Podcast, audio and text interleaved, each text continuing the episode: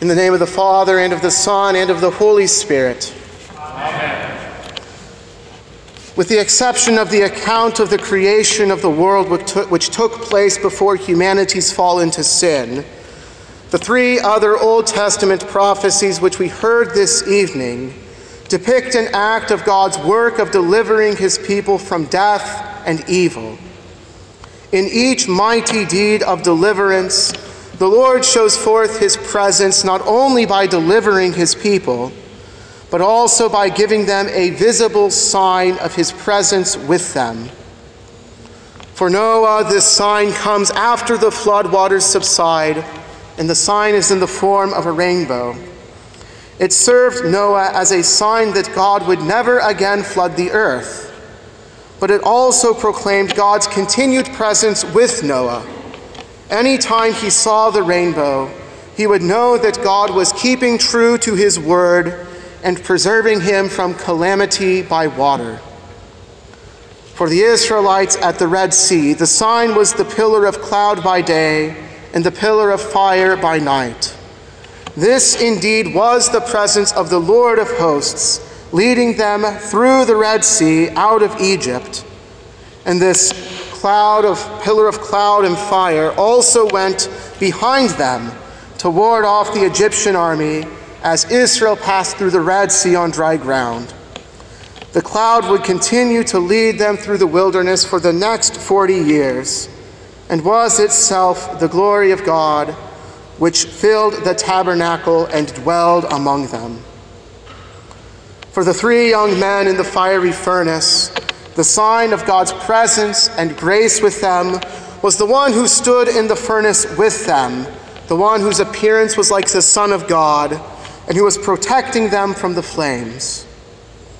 God came to the three young men who were gathered in the midst of the furnace and dwelt among them to bring them his deliverance. Indeed, in each of these three cases, the deliverance of God was great and magnificent. He delivered Noah, the people of Israel, and the three young men from the clutches of evil and showed forth his great might to the multitude of unbelievers. But what was more important than the deliverance, the physical deliverance that is, in all these three readings, was that God was present with his people. For it is his gracious presence among them which bestowed and strengthened their faith, forgave their sins, and opened for them the door to heaven. And this is why God's gracious presence was much greater than the physical deliverance.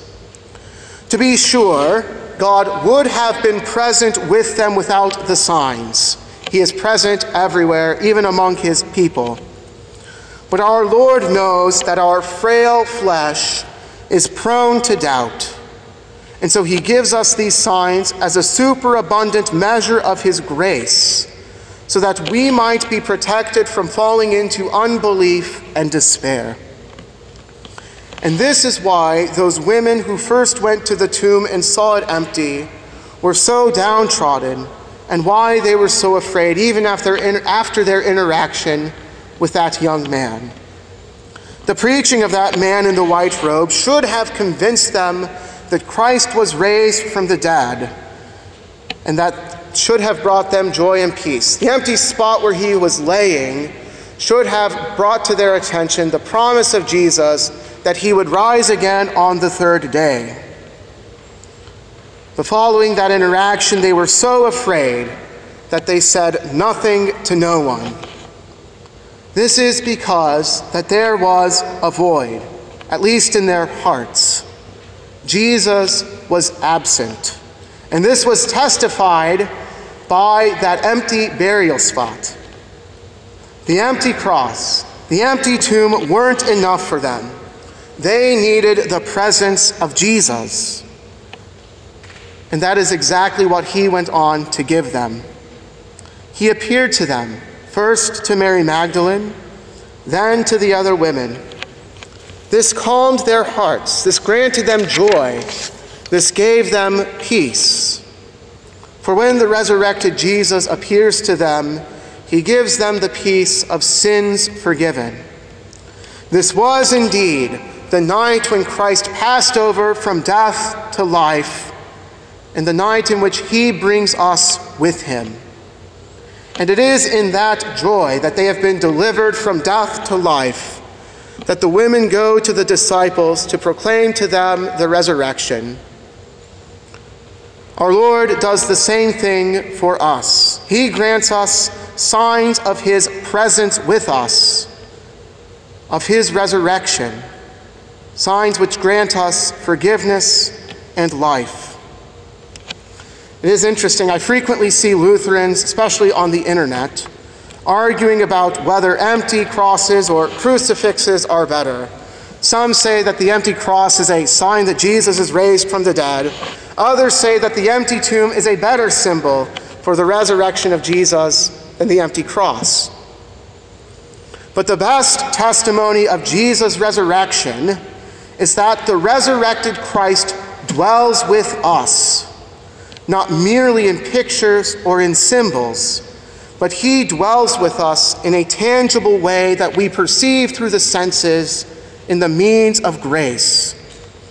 And the great vigil of Easter for which we are gathered here this evening throws this right in our face and will not let us deny it. If we didn't believe in the means of grace, God's word, and the sacraments, this service would be empty and pointless. In the first place, God gives us the sign of His holy word. We hear the proclamation of the word of God this evening through the four Old Testament prophecies. We heard it in the reading of the gospel. We hear it in the divine liturgy and even in this preaching. Through this word, the risen Jesus himself speaks and preaches to us. The prophecies proclaim the coming of the resurrection and the great deliverance from sin, death, and the devil brought about when Christ burst, burst forth from the tomb. In the second place, we remembered our baptism. The fact that we administer this sacrament which Christ instituted after he rose from the dead is testimony enough that Christ is raised from the dead. But even more than that, baptism is a seal of Christ's resurrection, which is placed right upon us, on our very flesh. For those of us who have been baptized into Christ Jesus, were baptized into his death in order that we might be raised from the dead, even as Christ is raised from the dead. And in the third place, the resurrected Christ dwells with us with his body and blood in the sacrament of the altar. There from the altar, he gives us his body and blood, which he gave on the cross for our redemption. But that body and blood are no longer dead. It is the body and it is the blood of the risen Christ, which we eat and drink in the Lord's Supper. So let us give thanks and praise to our gracious Lord and Master this night. He has not only died and risen for our sins, but he has given us these marvelous signs that we might the more firmly believe in his resurrection. In these signs, he really and truly dwells with us to forgive us and to strengthen our faith. With these signs, he leaves no room for doubt in his faithful that he is risen from the dead. May God grant us always to trust in his marvelous deliverance from sin and death which he undertook through the resurrection. And may he grant that we would cling to these signs as a token thereof. Alleluia, Christ is risen.